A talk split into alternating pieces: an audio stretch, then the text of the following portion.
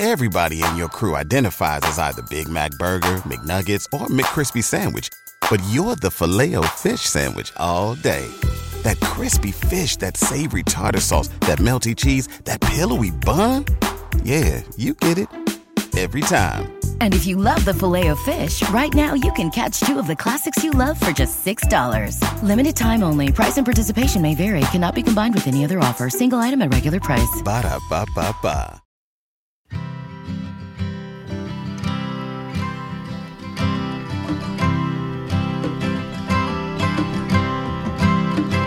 I'm Ethan Warren. And this is The Great Henson Caper.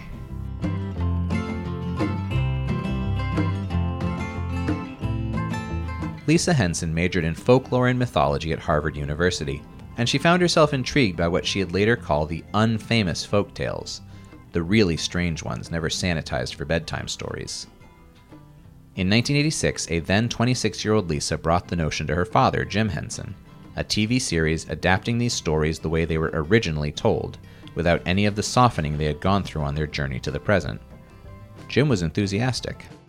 Most folk tales are really very good, very solid, gutsy material that is really quite adult and sometimes quite violent, and we were intrigued with the idea of treating the material honestly. The storyteller to me has some of the most striking stuff that Henson was ever involved with. It just haunts me some of it. Like the the the devils with the bag.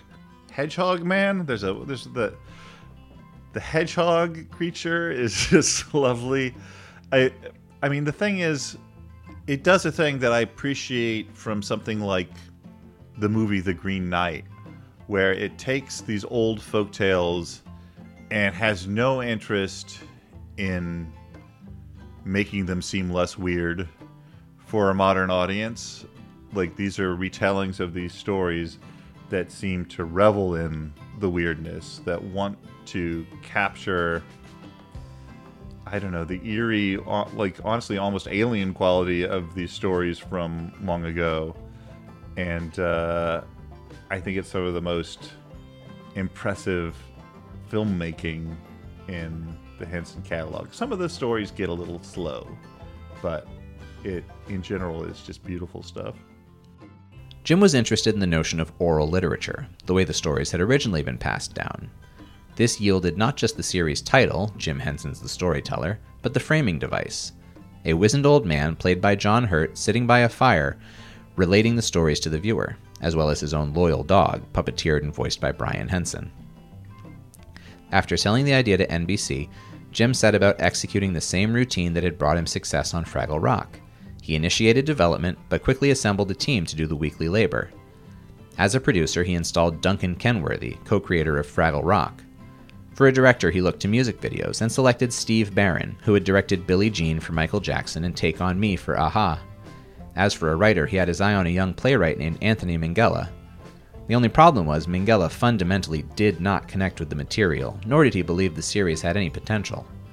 Even after spending an evening with Jim listening to a real storyteller spin yarns, Minghella held strong in his belief that the material made no sense. Storyteller is another one of those that has the, the DNA for storyteller you see in Dark Crystal, you see in Labyrinth. Um, it's Jim really starting to lean into the creature shop. So they had they had they had started building animatronic creatures for something like you know movies like Dream Child and things like that. And the Jim Henson company, even to this day, uh, is sort of the gold standard in actual existing tech driven creatures. And when you find out the Jim Henson Company is doing something like Five Nights at Freddy, people lose their mind. like Jim Henson Company's doing it. Um, they were sort of the gold standard on the end, and and the storyteller is putting a lot of that uh, those creatures on display uh, and really play around with the camera, play around with And Jim, again, really loved the way, loved to play with the camera. You know, that came out of Jim as a as a kid loved watching Ernie Kovacs, and Ernie Kovacs was very clever with the way he worked his camera and and did a lot of in camera tricks, like putting a table crooked and then tilting the camera at the same angle uh, to make it look like if you put anything on the table, it would roll away. So when he's doing something like the storyteller, he's doing a lot of in-camera uh, magic tricks, and it's they're they're beautifully filmed. They are beautifully written. Um, the, the, Anthony Minghella is writing a lot of those episodes, and he's just he's a fabulous writer, a, a poet. uh, of a writer. So so the storyteller are these sort of beautiful stories. A lot of them are really heart wrenching and kind of sad. Some of them are kind of scary. Um, but it's but it's Jim. You know, again, making TV matter. It's it's him having television using its powers for good again. Uh, the storyteller is great storytelling, and that was really important to Jim. But it's but it's just one of those really beautiful projects. Again, born out of a collaboration this time with his daughter Lisa, sort of in the same way Dark Crystal came out of him working with Cheryl uh, coming up with the story and, and, some of the some of that world building. This, the same thing had happened with Lisa, who really inspired him to think about the way these fairy tales would be told. Um, you know, sitting around a fire and having the a real storyteller tell you the the you know the more realistic version of these stories and the ones that don't necessarily have the happy ending on them. Um, those are those are stories. If if you watch them, I mean, strap in because some of those don't end the way you're going to expect them to end. But but always really beautifully done, really convincing effects um, great music, great animation, uh, great framing device with John Hurt. Uh, again, it's really all the pistons firing. It's really beautiful TV. It's just a shame that it, NBC never quite figured out what to do with it. Jim, for his part, believed the project made all the sense in the world. As I've grown older, I've been attracted to fairy tales and folk tales and the rich quality of these stories. They're important for the flow of information and energy and entertainment from the storyteller to his listeners, as the storyteller calls upon them to meet him halfway. It is our responsibility to keep telling these tales, to tell them in a way that they teach and entertain and give meaning to our lives. This is not merely an obligation, it's something we must do because we love doing it. Perhaps swayed, as so many people had been, by the force of Jim's personality, Minghella wrote a pilot entitled Hans My Hedgehog. Told with a gothic visual flair that recalls German Expressionism, Hans My Hedgehog tells the story of the title beast, who follows a typical chain of fairy tale logic from a cursed birth through a coerced marriage to a princess, and finally on to a happy ending buoyed by magic and true love. I vividly remember watching the first episode of The Storyteller, which was the one with the hedgehog, and thinking by the end of it, there's no puppets. There were no Muppets, there was just the dog. And being sort of like, oh no, like, and they're like, I guess the art direction is the puppets?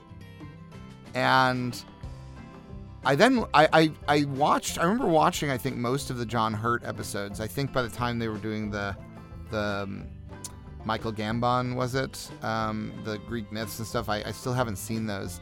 It was another thing where it was almost like the timepiece feeling of like I have a great appreciation for this. I love that there's a TV show that's like this. It's sort of this fairy tale theater vibe, but it also was like um, you know, it was like Bill Murray doing The Razor's Edge when what you want to see is him doing Ghostbusters. That I, as a viewer, didn't have the same um, appetite for. I, I, I could appreciate the craft of it. I could appreciate what it was that Jim Henson wanted to do in doing a show like this. But there was just a part of me that was just like, I just want some funny Muppet stuff.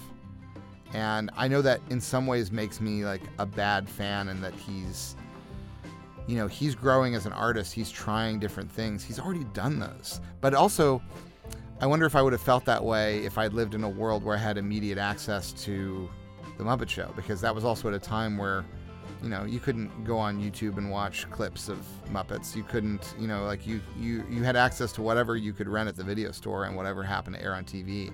So by this point, the Muppet Show episodes were uh, a distant memory. And I'm like, I remember that show was great. Do more of that. I can't see it now, but I can see the storyteller. Um, very well done, very well made. Um, it felt a little good for you. Like it felt like, oh, this is like eat your vegetables kind of storytelling in a way. You know, it looks beautiful. Um, it's very elegant. It's a very elegant show. Um, it's amazing that he got it on network TV. It's hard to imagine any TV network allowing something with that kind of pacing. Um, but it is like, you know, it's Jim Henson as an artist wanting to get away from his sort of comedy roots. He wants to be he wants to be a sort storyteller in a very um, and a world builder. Um, and he has this world that he's built that he's sort of like, yeah, I did that. I did that and I blew it out. I explored it in three movies five seasons of TV, and you can still watch Sesame Street if you want to see some good old fashioned Muppets every now and then. Um, yeah, it, it's um, it's another thing where I felt like there was equal amounts of him not meeting my needs as a viewer and me not meeting his needs as an audience member. It's some of, I think, the best stuff that came out of this whole cloud of felt and rubber and like myth and storytelling. Yeah, I mean, it's it's so compelling to look at, but doesn't compel me to watch another episode, which I think is sort of the problem. Like when I'm watching it, I'm like, well, this is this is fabulous, but it's not a it's not a binge show. Um, and it was an expensive show. Just it was just sort of like not compatible with life to an extent. I, I think it maybe this is being too generous, but it is a display of how stories are not always compatible with like being easily digestible, being bingeable, being integrated into your life, right? Like it, it does feel like a watching an episode of The Storyteller at midday feels like your day is over. Like it's sort of like it it shuts down other things because the story has ended. It, it's so strange to look at. Like I was reminded of Orson Welles' Othello, like all the like the strange concepts of angles and like camera angles determining what happens inside the frame. And these like everything is slanted. Everything is a is sort of a unknowable physical space. You don't know if you're in his living room or the story, and they're constantly interacting. I just looked up the word chiaroscuro to make sure. Okay. It's very very chiaroscuro. Is that how you pronounce that word? I think so. I think so. Sure. Not when you hear in conversation a lot, but I think applies to the, to the storyteller. Um, and the Anthony Minghella of it all is is Mhm. fascinating. Um, did not know about this life of his as a as a writer um, Mhm. before he goes on to make these wonderful movies. Yeah, not I. I don't know. Is this for children? What do we mean when we say is this for children? Like, I don't know. Like, who is the storyteller for? They intentionally made a show out of the undigestible versions of these stories. Yeah. They were like, well, the whole point is this isn't how we like to consume stories like this nowadays. Let's let's ask you to. Mhm. Um, Mhm. They did they didn't force it on you. It's it's a sort of invitation to access a a tradition and a history. And I don't know, maybe the late '80s was not the right time to ask people to do that. It. I mean, we're we're knocking on the door of the D word of Disney, but like, Hmm. it's such an op- it's such an opposition to the early successful models of Disney's fables and like the the taking up the grim mantle. It's not that at all. It's not not easy. But it's also not challenging either. I don't know. Does that make sense? Well, it does, and and this is one that my my daughter was really wary of. Um, Hmm. We we picked the one episode that she felt like she could handle, and even then, Mhm. it's it's a tough pill to swallow. Um, it's it's not Disneyfied by any means. No, it it's not even clear if the storyteller is a good guy. like Oh no, he's a he's a he's a little scamp. Um, he yeah. he is he is in danger because of these stories and he is dangerous because of them. Hans My Hedgehog cost almost a million dollars, the equivalent of more than two and a half million dollars today, an astonishing number for a single half hour of TV, a figure made all the more troubling by the fact that Jim was paying for it himself. But that's the cost of making magic when everyone has incredibly high standards. The creature shop demanded movie quality work, while Barron worked the crew 10 hours at a time. It was quickly clear that the storyteller would be impossible to scale to a weekly format. Still, NBC was bullish on Hans My Hedgehog, and in 1987 they broadcast it by way of testing the waters for the storyteller's future. Though it would sink like a stone in the ratings, failing to crack the top 30, the show did well with critics. The Toledo, Ohio Blade declared it, quote, a half hour of dazzling technical wizardry and sentimentally solid narration. Anyone who cares about the improvement of television should root for Jim Henson, end quote. Later, writing on the second episode, the New York Times raved, quote, the storyteller explores the richness of folk tales, their enchanting and their dark sides with consummate skill and imagination. End quote. Once again, Henson Associates was getting calls from talent hoping to come aboard Jim's show, but this time the interest came from young directors. Jim, though, had his eye on the chair himself and went on to direct the episodes The Soldier and Death and The Heartless Giant. We'll be right back after this quick break.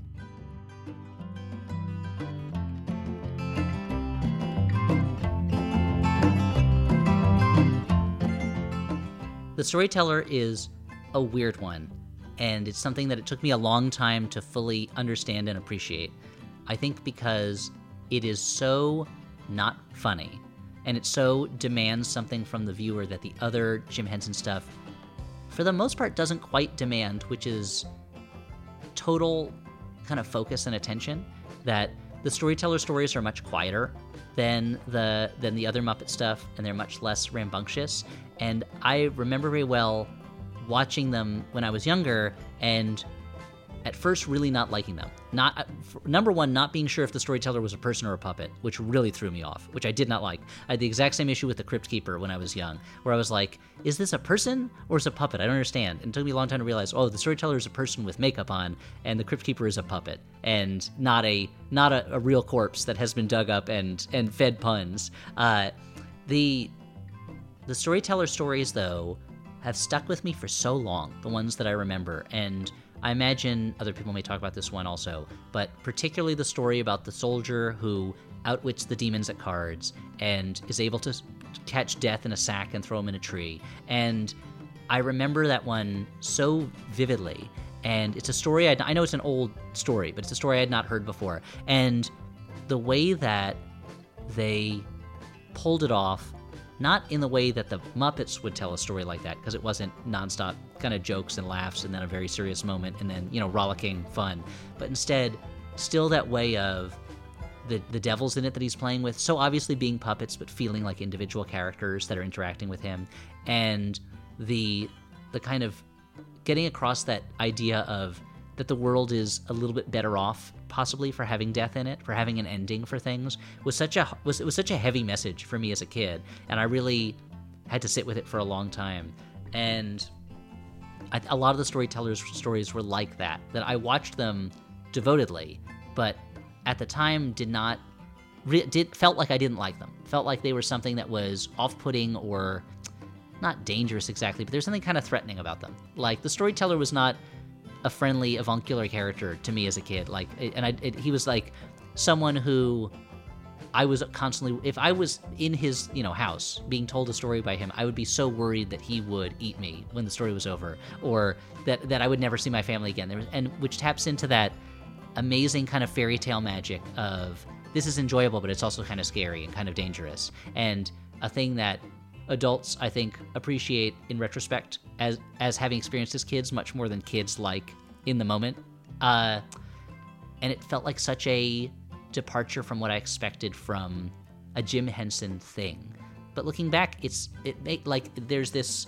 If you look at Jim Henson's productions almost like evolutionarily, it's like there's the main stock of Muppet evolution, which is very straightforward, and then it's like at a certain point in the past, something diverged, and that's where the Dark Crystal comes from, and that's where the storyteller comes from. And there's this kind of where the, the, the Muppets are the dinosaurs, and the storyteller and Dark Crystal are the kind of like rodents that are scurrying around on the ground beneath them, and they share a common ancestor, you know, a couple hundred million years back uh, when the first tetrapods, you know, come out of the ocean. But um, but they diverge at some point, and they feel so different, yet at the same time, there's similarities between them that are undeniable.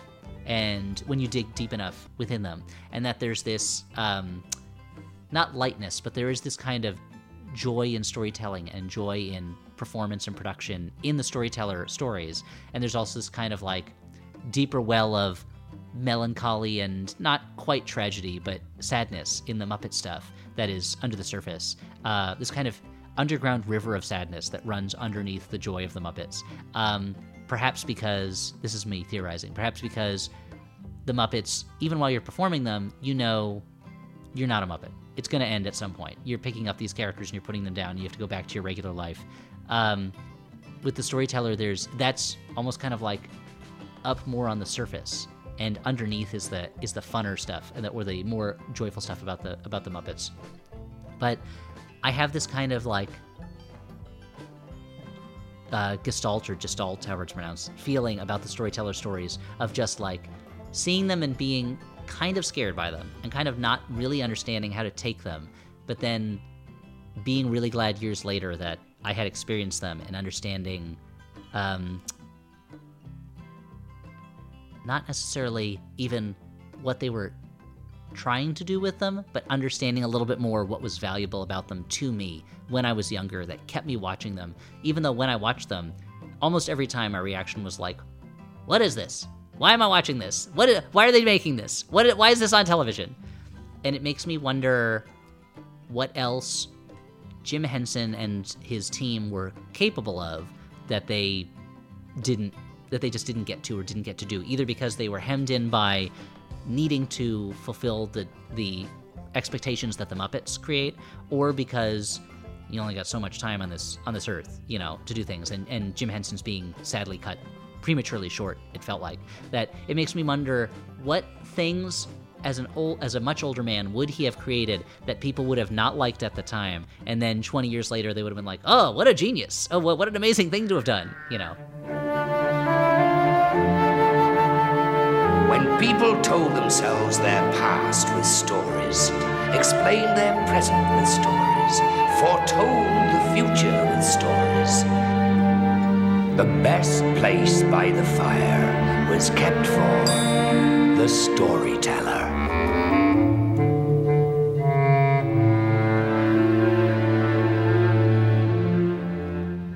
Okay. So what did we just watch? The Storyteller. And do you remember the name of the episode we watched? Um, no. It was called A Story Short. Do you want to tell us what happened in it? Uh huh. So, there was like this beggar who who met up with another beggar and they made a stone soup and it was good, but the cook got mad and brought him to the king and his punishment was he had to tell a story every night for a year and if he didn't succeed, he would get thrown into a pot of boiling oil. All right. Well, did you like the episode? Yes. What did you like about it? I like I like adventures, and that was adventurous to me. Did you like how it looked? It looked a little unusual. Yeah, Can you describe how it looked? fuzzy and like old. Fuzzy and old, like it was from when I was little. Uh huh. Long ago. Do you think you'd want to watch any more of The Storyteller sometime? I doubt it. Why do you doubt it? Well, because there's very few episodes that, in my perspective, aren't scary. So we read all the descriptions, and this is the one that you felt would be good for you, and all of the others you felt were no good for somebody your age? Mm-hmm. Okay. Just, just someone like me. Yeah. Do you think that um, when this show was on TV, do you think people liked it? Mm. You you don't want to guess whether it was popular or not? Yeah, I want you to tell me. Um, well, people who write about TV really liked it, but people who watch TV didn't really tend to find it as much. It was sort of not a lot of people watched it. Oh. Do you think they should have watched it? Mm-hmm. You think it was probably better than other TV at the time? Mm-hmm. Mm. That that's me saying mm-hmm, like yes. I see. All right. Any other thoughts on the storyteller? Watch it. Okay. The prior year, Jim had found himself in need of an assistant and considered hiring Marianne Cleary, 20 years his junior. Marianne was a previous Henson Associates employee, but those around him were aware that Jim's interest in Marianne was more than strictly professional. Eyebrows were raised, and a lunch was even set up between Marianne and Jim's ex wife Jane in the interest of quelling tensions before they began. The event didn't work out as planned. Jane would only describe the lunch as interesting. And Jim, sensing the tensions brewing, decided to hire his daughter Cheryl as his assistant instead. Once Cheryl went back to school, though, Jim's will eroded. He hired Marianne, and soon enough she was not just his assistant, but his romantic partner. Though their relationship would be a tumultuous one marked by rifts, Marianne and Jim would remain together for most of the rest of his life. Around the same time, Jim was invited to contribute some words to a book entitled Courage of Conviction. Though the book was never published, Jim's thoughts were. I believe in taking a positive attitude toward the world, toward people, and toward my work. I think I'm here for a purpose. I think it's likely that we all are, but I'm only sure about myself. I try to tune in to whatever it is that I'm supposed to be, and I try to think of myself as a part of all of us, all mankind and all life. I find it's not easy to keep these lofty thoughts in mind as the day goes by, but it certainly helps me a great deal to start out this way. When I was young, my ambition was to be one of these people who made a difference in the world. My hope still is to leave the world a little bit better for my having been here. It's a wonderful life, and I love it. The gambit of airing the storyteller sporadically couldn't last. The show cost too much, and for as high as critical esteem remained, audience interest was just too low. In a memo to the staff of Henson Associates, Jim tried to quell anxieties. NBC is worried about the appeal of the show. I'm not worried about this. His perspective was the same as it always was when a project didn't work out. We'll do something else instead. On the next episode of The Great Henson Caper, lead free podcasting.